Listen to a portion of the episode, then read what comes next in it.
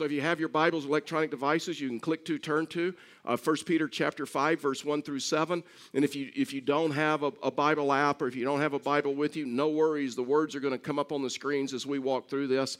Uh, I'm going to give you abbreviated sermon this, this morning um, as we wanted to make room for the number of people that are going to be baptized and to prepare for the next service. And so we've been walking through this series, uh, Great Expectations.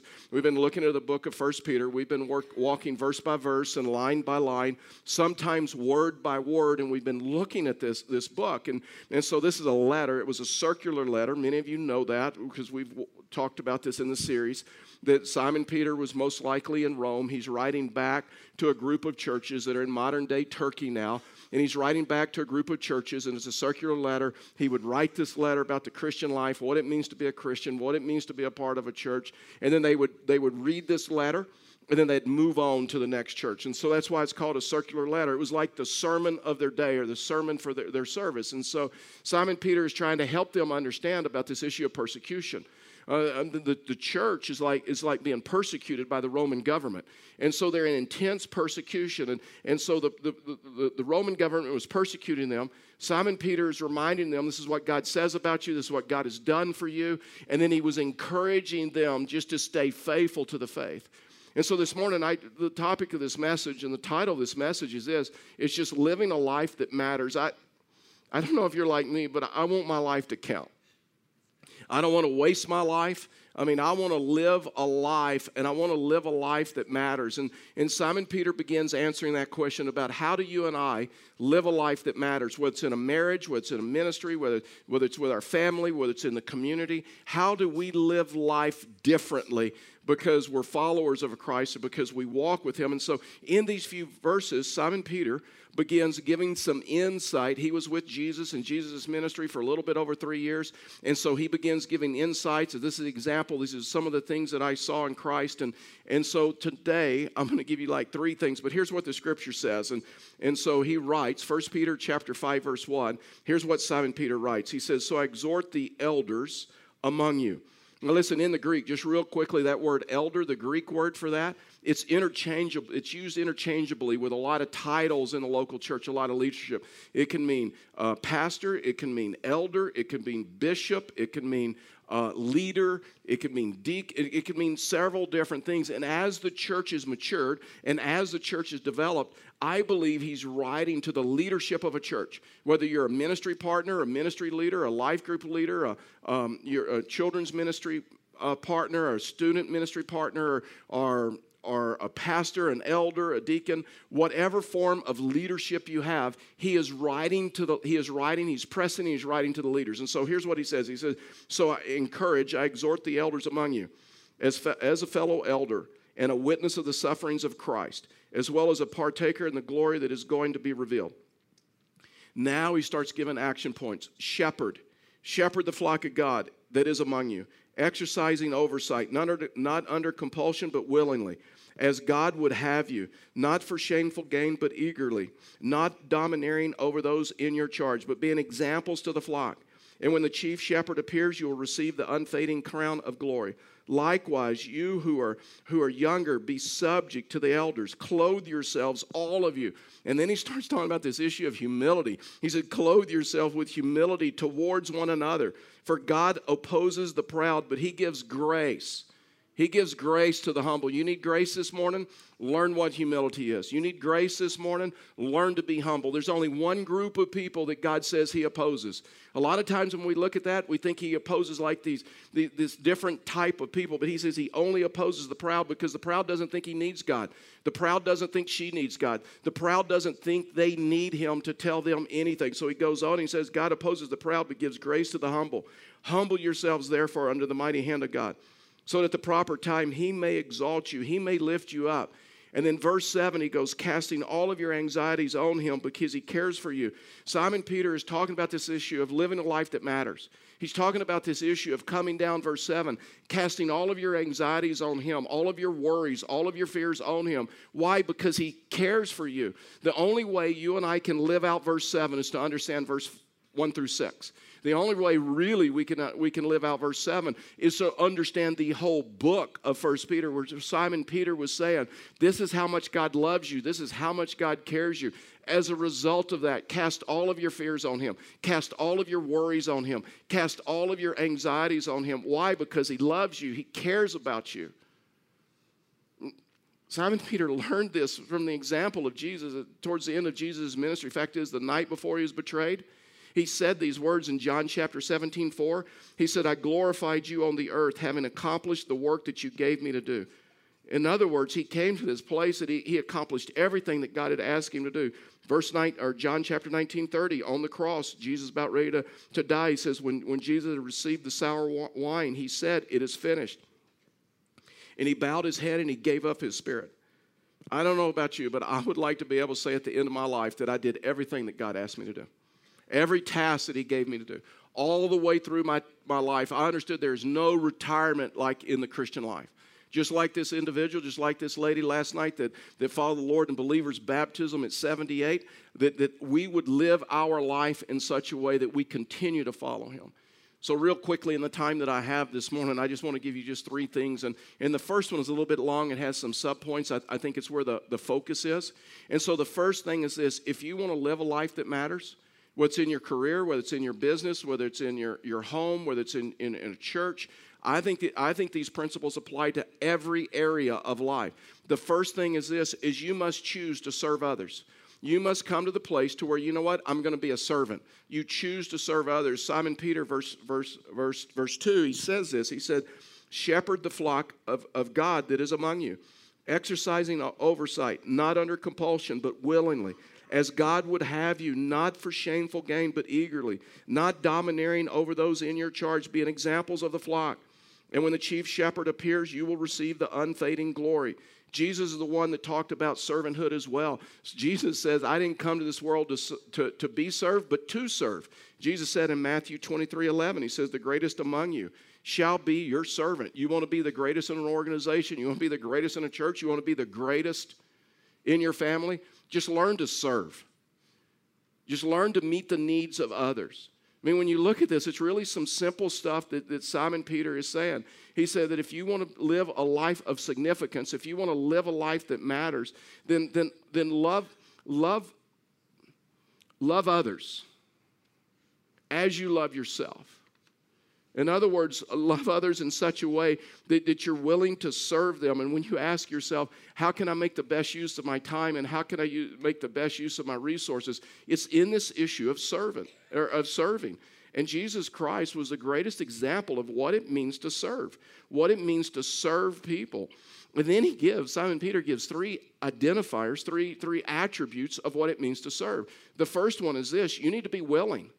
You need to be willing to serve. I mean, it's an interesting phrase that he uses, and he says, You should serve willingly, not because, in other words, not because you have to, not, not, not under compulsion, not because you're forced to you should come to the place that you serve and it's, it's like it's not it's not out of duty. You ever been around someone and you know they're they're serving you or maybe it's in the marketplace maybe it's even in the church and someone is doing something nice for you but you know there's an ulterior motive. You know the only reason they're doing it is because they've been guilted into it. The only reason they're doing it is because they have to. And simon peter is saying come to this place in your life that it's it's it's not it's not an issue of duty it's not because you're being forced to. It's not, it, it comes from a pure heart. It comes from a, a pure motive. There's a story about this man, and he woke up one Sunday morning and went down into the kitchen and, and he looked at his wife and he says, I'm not going to church. And I got three good reasons why I'm not going to church, and you cannot make me go to church. I'm not going to church. And she says, Well, okay. He said, The first reason is this I don't like the building. I hate the building. I hate the chairs. It's always, you know, like too hot in that place. I hate the facility. I hate the building. I'm not going to church. I hate the building. Another thing is, I don't like the people. You know what? I just, I don't, they're kind of stuffy. I don't like the people. The third thing is, the people don't like me. I mean, they give me angry looks, they make some comments, they criticize me. And so I'm not going to church. I don't like the building, I don't like the people, and guess what? The people don't like me she looked at him and says, Well, you know what? You're going to church, and I'm going to give you three good reasons why you're going to church.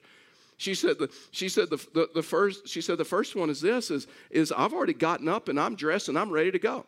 Of all, second reason is this I've gotten up early, I've gotten the kids dressed, and they're ready to go. The third reason is this you're the pastor, you have to go. they're expecting you to go. It's like your job, right? Can I tell you, even pastors some days have days like that if we're honest. And Simon Peter is saying, you know what, this? When you serve, you do not serve because you've been guilted into it. You know when someone is like it in right. You know when someone's just going through the motions. You know when someone is not really who they are and it's not their passion. There was a there's a st- statistic that was just recently out that honestly just shocked me and just like broke my heart all at the same time. They surveyed a, a group of, pa- of pastors. I was not in the survey, but they surveyed a group of pastors across the U.S. and the the pastors that were my age or older said if it was possible and they could find another job and still feed their families, they would quit that day and walk away from the ministry. How does that happen? How does what was once a calling in your life now becomes like a job?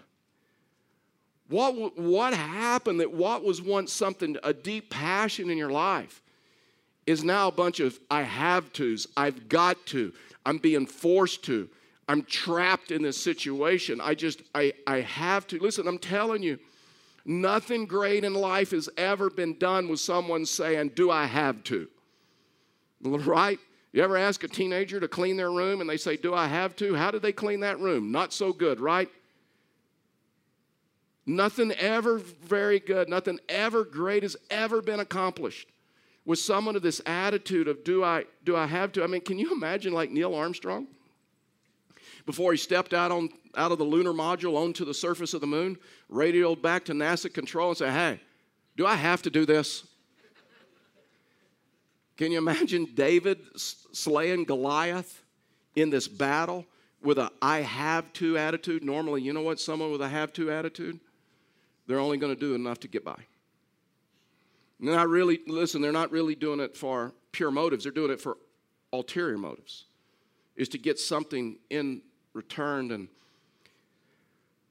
I don't know if this service is the same as the 5 o'clock and the 6.30 service last night, but I, I, I was talking through this in the 5 o'clock, and I, I just had this, I just had this deep impression that maybe some of you in a season of life where you feel like you're trapped by the have tos of life. Or you'd say, you know what, my life right now, you're kind of talking to me. I'm in my life right now. I'm kind of in the have to season of my life. I mean, life for me is like a duty. Whether it's my job, whether it's my marriage, whether it's my career, whether it's my ministry. I mean, I just feel like I'm trapped. I feel like I'm trapped by like the the have to moments of life. And man, maybe, maybe you're here and you're, you're like a single parent. And your life seems to be just duty, duty, duty, and responsibility. And you don't feel like there's a lot of time for you. Or maybe for you, it's the pressures of, of a marriage. To what was once a love story now is kind of stuck I have to. I've got to. It's just kind of going through the motions. Maybe for you, it's in your business. You started off in a profession, a career, and you were excited about that. And then you've come to the place that it didn't pan out the way you thought it would. It didn't it doesn't look like what you thought it was going to look like. And as a result of that, you know what? For you, you feel like, you know what? For me, it's a duty. I just I got to gut through it. I got to get through it. I just got to make it through it somehow.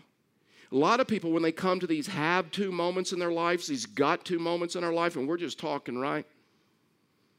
But when people come to those emotions in their life or those events in their life, you know what they start thinking about? Like that group of people, uh, group of pastors. They think, you know what? I need to change. I need to change the circumstances. If I could feed my family and do anything but ministry, I'd, I'd do that. I need to change my marriage. I need to change my job. I need to change my situation. And so there's a lot of people that when they get into these have to, these got to moments in their life to where life becomes duty and there's no love, there's no passion, they think, you know what, I got to change the circumstance. I'm telling you, the Word of God, Simon Peter would say, hey, there, there's a different option available to us. Instead of changing your situation, instead of changing your circumstances, how about this? How about thinking about changing your heart? You, you can take in the Greek, and it says when Simon Peter made that comment willingly, that you should serve willingly. You, you, can, you can actually circle that word willingly, and a, a, next to that word, put energy. In other words, in, in, in the Greek, that word willingly was talking about this issue. This is where energy, this is where passion in life comes from.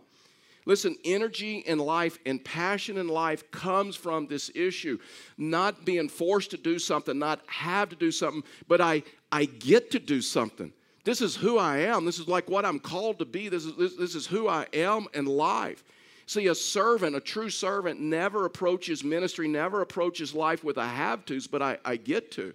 I don't know about you, but when I watch the number of people, I, have even lost count. I mean, I think we're up to 35, 36 people we're going to baptize this weekend, and it may even grow from there. But when I when I start watching uh, the, the life change that's happening and what is happening in this church, you know what? For me, it's just an honor just to hang around and see what God is doing.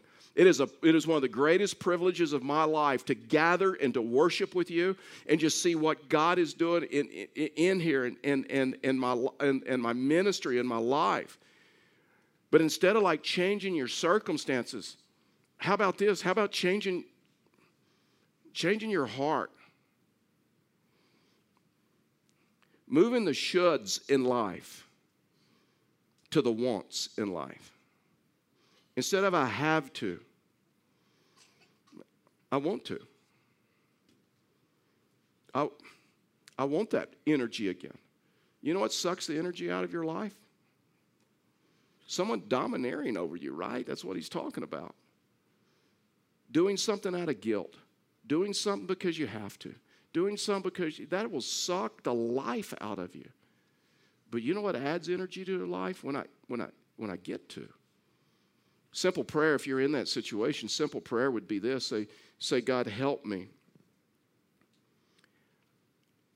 I'm willing, but would you help me to be willing?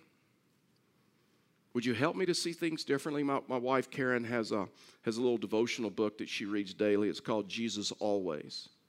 And um, a couple of days ago, her little devotion said that every day you should look for treasures in life that God is working even when you don't see it, God is working even when you don't feel it, and to try to go through life and find those treasures in life, those special things that God does.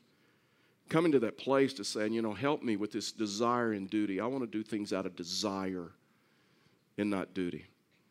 And something happens when you start looking at your husband or your spouse different, or you start looking at your job different, you start looking at your situation different, and you start saying, you know what, I, I get to. God, help me with that desire. Help me with that passion. The second thing that Simon Peter just says about this, this issue of choosing to serve is, is this, just this issue of just this issue of giving. And it's not talking so much about money, though that's part of it, but he's mainly talking about your time. He's mainly talking about, about how, you, how you give, how you serve. He says, verse 2, he says, Shepherd the flock of God that is among you, exercising oversight, not under compulsion, but willingly. There's that word. As God would have you, not, listen, not not for shameful gain, but eagerly. In other words, what he says is this is we serve. We serve to bless, not serve to get something in return. We give. We give not to get, we give to bless yes, there's, there's scripture that talks about the blessing that comes on the household. There's blessing that comes when, when we give. Yes, there's tons of scripture about that. But the motivation for our giving, the motivation for our service is this. You know the reason we serve? Not to get something in return. The reason we serve, the reason from pure motives, the reason we serve people in our home, the reason we serve people in our business. I mean, you ever been, you ever dealt with, with someone in customer service and they're really good and you know, you know this is like a passion of theirs and they go over and above and they just serve you well as a customer. I mean, it's it's something amazing, right? When you see that played out in the marketplace, the same way as in the local church. That when all of a sudden it's like a passion of yours and you're just serving to serve, you're not serving for like what he says. You are not serving for shameful gain. That's one of the problems, right? Sometimes in the home. You ever had someone that served you and, and they served you in such a way, they blessed you in such a way, but when you didn't respond properly, they were like angry or they like frustrated because you they, they served you, they blessed you, they did something nice for you, and all of a sudden you didn't respond back the way that they thought you should, and then all of a sudden like they're they're, they're angry and you realize, well, I don't know if that was like pure motives. I think you were serving to get something in return. I think you were serving to get a response in return. And I know this is difficult to talk about. But this issue that Simon Peter is talking about, when we come to the place in relationships, whether it's parenting, whether it's marriage, whether it's ministry in the church, the ultimate reason we serve, we serve to bless. We serve to help. It's our love motivation for the others that causes us to do this. Listen, I'm telling you, this issue of influence, this influence comes they're just willing to just willing to serve. A lot of people think, you know what, in life, influence comes from money. I would tell you this influence really comes from just serving. Money is not a problem. Having money is not a problem. I mean, you can use money to bless others, you can use money to serve others. And so the Bible says nothing negative about money. What the Bible talks about, this issue of greed. Greed is like this unquenchable desire to get more, and that's the problem.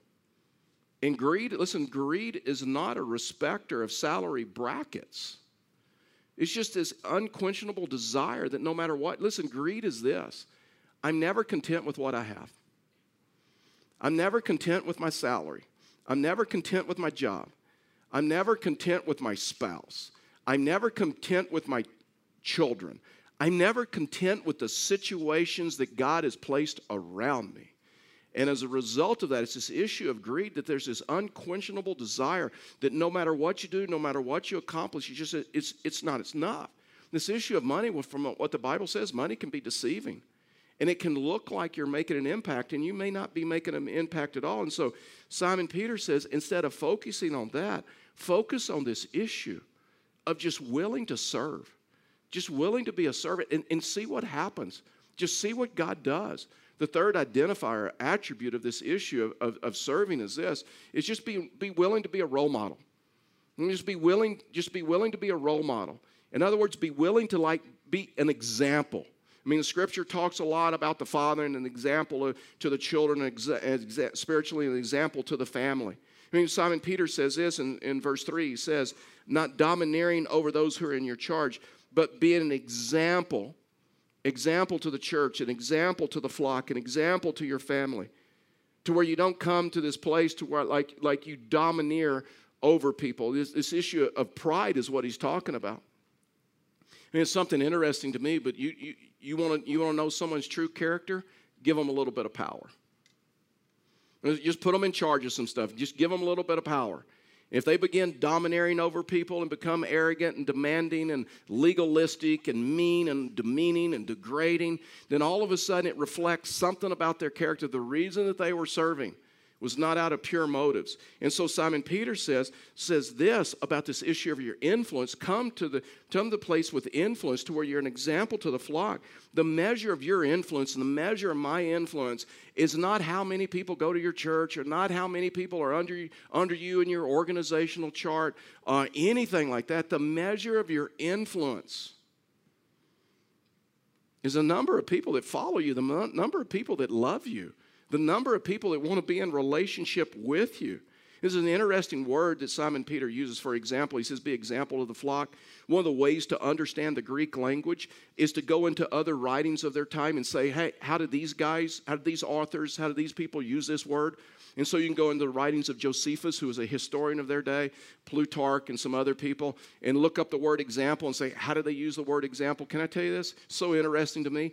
The most common word that this word example was used in their day, that it was a word that originally comes from the idea of a die or a stamp. In their day, they would take a, when they'd mail a letter, they would, they would take and, and melt wax on the seal of the envelope, on the, on the envelope, they would melt wax. And then they had this metal object that was a family seal, it was an emblem, and, and they would press into the wax and it would make an impression. That impression was just a duplicate of the original. Simon Peter says, You, you want to make a mark? Just be an example. Just be an example. Just be an example of Christ. Love your listen, love your neighbor as yourself. Love the people around you. To the very best of your ability, learn, learn, how, to, learn how to serve. The second thing is this, he, he goes in and he says, you, you must remain humble. 1 Peter chapter 5, verse 5 says, Likewise, you who are younger, be subject to the elders, clothe yourselves, all of you, with humility towards one another. God opposes the proud, but gives grace to the humble. Humble yourselves, therefore, in the mighty hand of God, so at the proper time he may exalt you. The Bible talks a lot about this issue of humility. Humility simply says, God, I'm, God, I'm, I'm dependent on you. If you're in that, if you're in that difficult situation, if you're in that, that situation that you say, I kind of feel like I'm stuck, it's out of duty. If you're in a situation where it's chaotic or there, there's, there's, there's, there's conflict going on in your life, then, then the scriptures, as Simon Peter says, you know what? Humble yourself. And he will lift you up at the proper time. You know the frustrating thing with that? I want him to lift me up on my time scale, right? I mean, I want it like right now. And he says, I'll, I'll, I'll do it on my time scale. Word humble simply means to bow down, it means to worship. In my mind, it means this it means, it means duck. So God can take care of the other person. So God can take care of the, the situation. Jesus said in Matthew 23 12, it said, Whoever exalts himself will be humbled, and whoever humbles himself will be exalted. The last thing is this, and just real quickly, is if you're going to live a life of significance, is you have to refuse to worry. Can I just tell you this? Worriers never accomplish much in life. They're always worried. They're always worried about the future. And here's the interesting thing about Simon Peter Simon Peter was a worrier. You go, you go and you look in the Gospels and you find that when Simon Peter was Jesus, he worried about everything. He worried about, you know, who's going to feed the, you know, the, you know, we're, who's going to feed the 5,000. Remember, Jesus was preaching late. He went over his preaching time, and Simon Peter goes to him and says, hey, just in case you know that all the businesses are closing, like McDavid's is closed and Chick-fil-A is closed, and like, where are these people going to eat? How are we going to feed the people? I'm worried about the people. And Simon Peter says, you know, uh, Jesus said, Simon Peter, you worried about the people? Yeah, I'm worried about the people. Then you feed them. You take care of them. Simon Peter was always worried Jesus, what's going to happen to us when you leave? What's going to happen here? And What's going to happen with this miracle? What's going to happen with this situation? But something changed in Simon Peter's life. And it changed in his life. In John chapter 21, Jesus, I mean, Simon Peter had denied Christ three times. Uh, after the resurrection, there on the on the banks of the Sea of Galilee, Jesus comes back and he reinstates Peter. He forgives him and he reminds Simon Peter how much he loves him. Once Simon Peter knew how much God loves me, can I just tell you, God is crazy in love with you. God is crazy about you. God loves you deeply. And a lot of us just need to understand that. And when Simon Peter realized how much God loved him, you know what? He quit worrying. You know the problem with worrying? We focus on ourselves, right? What are they going to say about me? How are they going to respond to this? How's this going to work out for me? Worry turns inward. Worry, listen, I'm just telling you, worry works on yourself, it grinds against you. Faith, God works on the problem. That's why Simon Peter says, hey, cast all of your anxieties on him. Cast all of your worries on him. Why? Because he cares for you. Sometimes I think what keeps us from walking in faith is we really wonder how much He cares for us. I'm here to tell you this morning, He is crazy in love with you, and He wants the best for you. Would you bow your heads with me and close your eyes?